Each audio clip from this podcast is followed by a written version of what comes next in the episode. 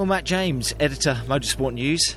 It's good to be back. I missed Matt Donington. Unfortunately, we've got restrictions which we'll maybe talk about in just a second, even in the media centre here, where only so many journalists can come along. My colleague went to the opener at Donington, but it's great to be back here at Brands Hatch, where we've had a, a beautiful, beautiful sunny weekend so far. Can I just, from your perspective though, get an idea of these meetings, what they're like, the British Touring Car Championship meetings, with everything that's going on in the coronavirus. You know, how, how have you seen it from Donington and coming on to here, you know, and the changes that we've made? You know, what, uh, what how would you sum them up? Well, first, the first thing to say is it's just not the same without the fans. I mean, it's a real, real shame. There was a there was a chance we were going to get people in, but the government changed its mind at the last minute, and that was a, re- a real letdown for Donington. A lot of the teams and personnel are sort of saying it's, it's, it's almost like we're going through the motions. We're not doing it for anybody. Of course, there's a championship at stake, and everybody wants to do well, but but it's just not the same. Um, and one of the things I've noticed, particularly about lockdown, when you're going through the paddocks and stuff, is the BTC is known for its accessibility, which is what draws the fans Yeah, in the first exactly. place. But that's also for the journalists too. But drivers are scurrying away, hiding, and everyone's got a mask on. You're not allowed certain places that you used to be allowed to. So it's, it's difficult to get a hold of people, and it's just it's just not the usual atmosphere. People can't run around giving each other hugs and handshakes and all that sort of stuff. And it's just everyone's just a little bit standoffish. Um, but we've still got a very important championship to be won, and, and that's what we're all here for, and that's what we have to remember. And hats off again, we were saying to TOCA and for everyone involved in organising these events for all of the circuits themselves the fact that there are actually races taking place we've got to be grateful for that you know we're, we're lucky to be here and when it comes to track or action sorry Matt out on the track from what we saw in qualifying and obviously what we saw at Donington things haven't really changed have they No, I mean the fact that we've got 27 races to look forward to this year is a massive tribute to Alan Gow and the, the TOCA team because you know it looked like total wipeout when we got to April, and we, we're going to get a championship, we're going to get a champion, and that's fantastic. Um, and I was saying the thing about no fans and, and the atmosphere being a little bit quieter.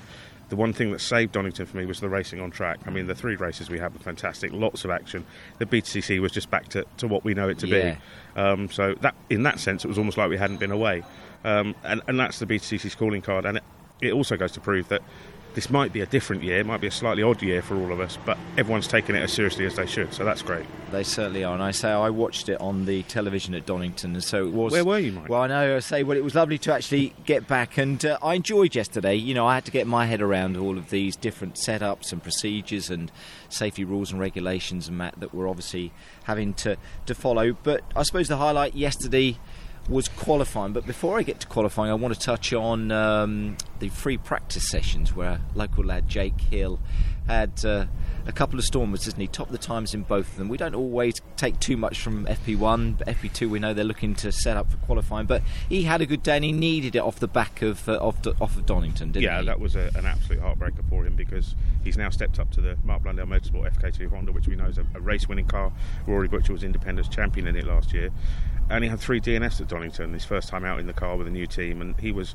I spoke to his father Simon, and he said he was Jake was really, really down in the mm. dumps. But the great thing for him under this new calendar we've got, you haven't got to wait ages for to try again. You, it's only a week till you get to Brands.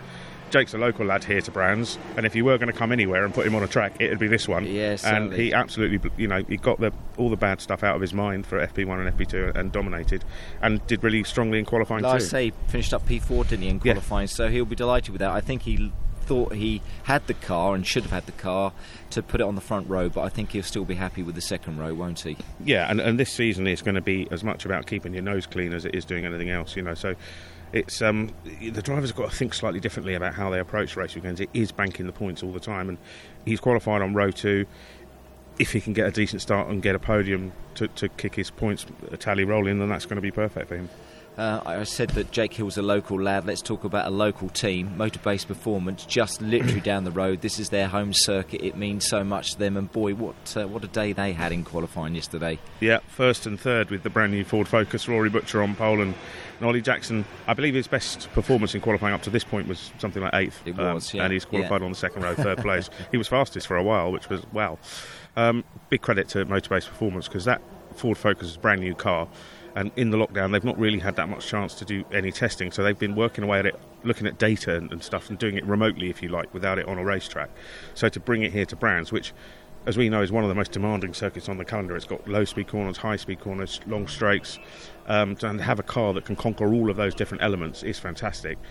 The only thing I'm, I'm, just worried about the team boss David Bartram might actually explode if he gets two cars on the podium, but we'll, we'll, find that out later this afternoon, won't we? I say, but it was fantastic for them. It was interesting talking about the circuit here. Um, Colin Turkington was talking to Steve Rider on ITV4 about this being two separate circuits, really, isn't it? You've got the Indy circuit and the Grand Prix circuit getting your car set up to do well on that. And coming back to Motorbase and the Ford Focus and uh, the way that that car has been developed, Rory was saying they've thought about everything really about taking that weight on board and how that will work, you know, and the balance of the car when there is weight on board and for it to deal with a circuit like here. So, again, hats off to all that engineering and all that work that goes into it. And obviously, then the drivers, when they put the, the performances in as they do on the circuit. That, that is the homework that, that people do, isn't it? The stuff you don't see, it's away from the racetrack and constant calls with engineers and going through the data downloads that they get. Uh, I think you know it's something that Colin Turkington's been good at in, in previous years in testing and, and practice. He'll always run with the weight in the car because he knows if he's successful, he's going to have to have that.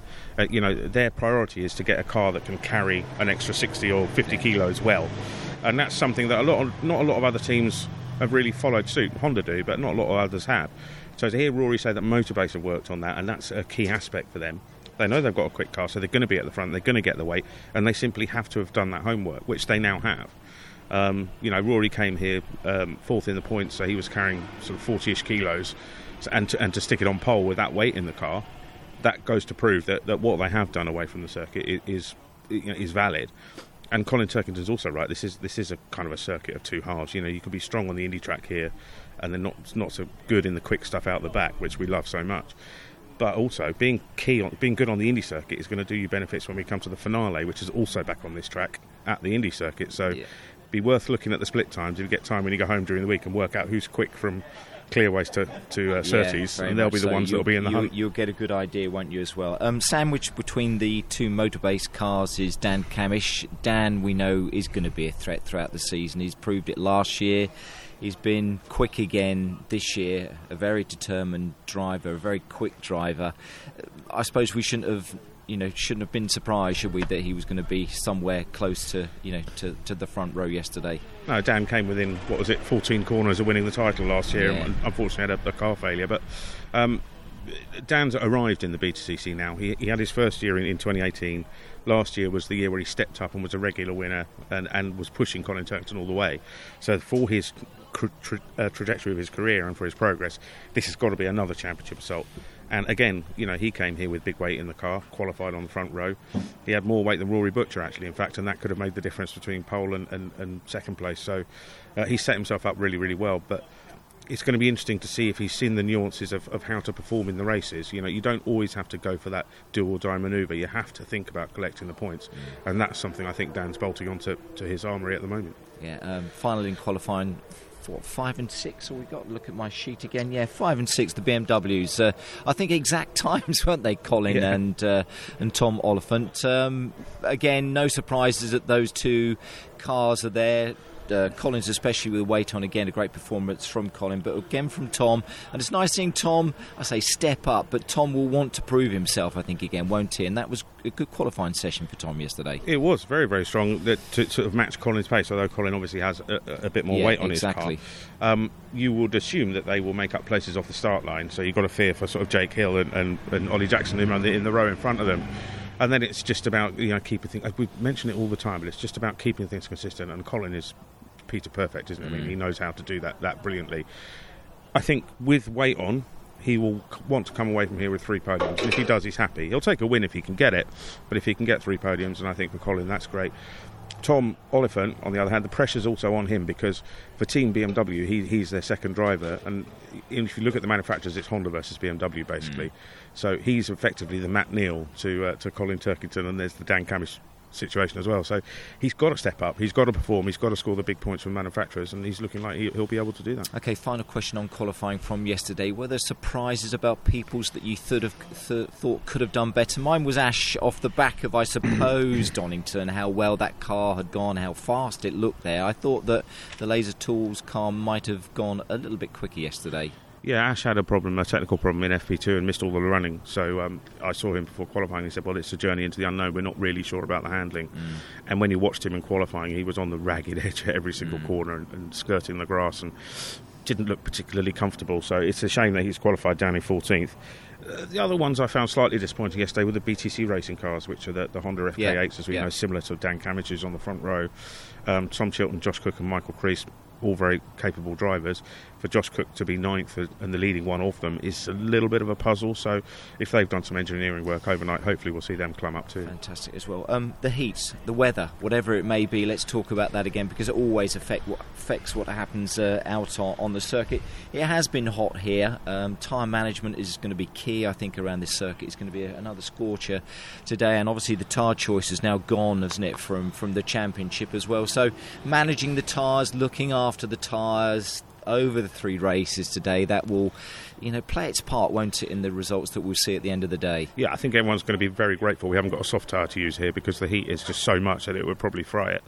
Um, and when you look at the tyre management side of things, that's going to play into the hands of the BMWs as well because they, they power with the rear wheel drives to steer with the front. So, with the rear tyres to steer with the front. So, their, their wear is a little bit better than the front wheel drive cars. Yeah. And that's something around here in this weather you can expect to see the BMWs or the, the Infinitis be stronger in, in the latter part of the races, depending upon how the front wheel drive cars have looked after their tyres, like you say, management. So there's, there's, still an element of strategy that will come into play today. Yeah, fantastic. Well, we're going to enjoy it. I think as we started off this feature, whatever you want to call it, the things are that everything around us might have changed, but the three races that we get BTCC races throughout the day, they haven't changed, and uh, they're going to be as spectacular as ever. No reason why they shouldn't be here today, Matt. I don't think. No, absolutely not. And it's great that you're actually going to be here in person to witness yeah, them. I know. It's, it's actually it's nice wonderful. to be back. It's good to chat to you again, Matt. Thanks all the same. Thank you. Cheers, Cheers.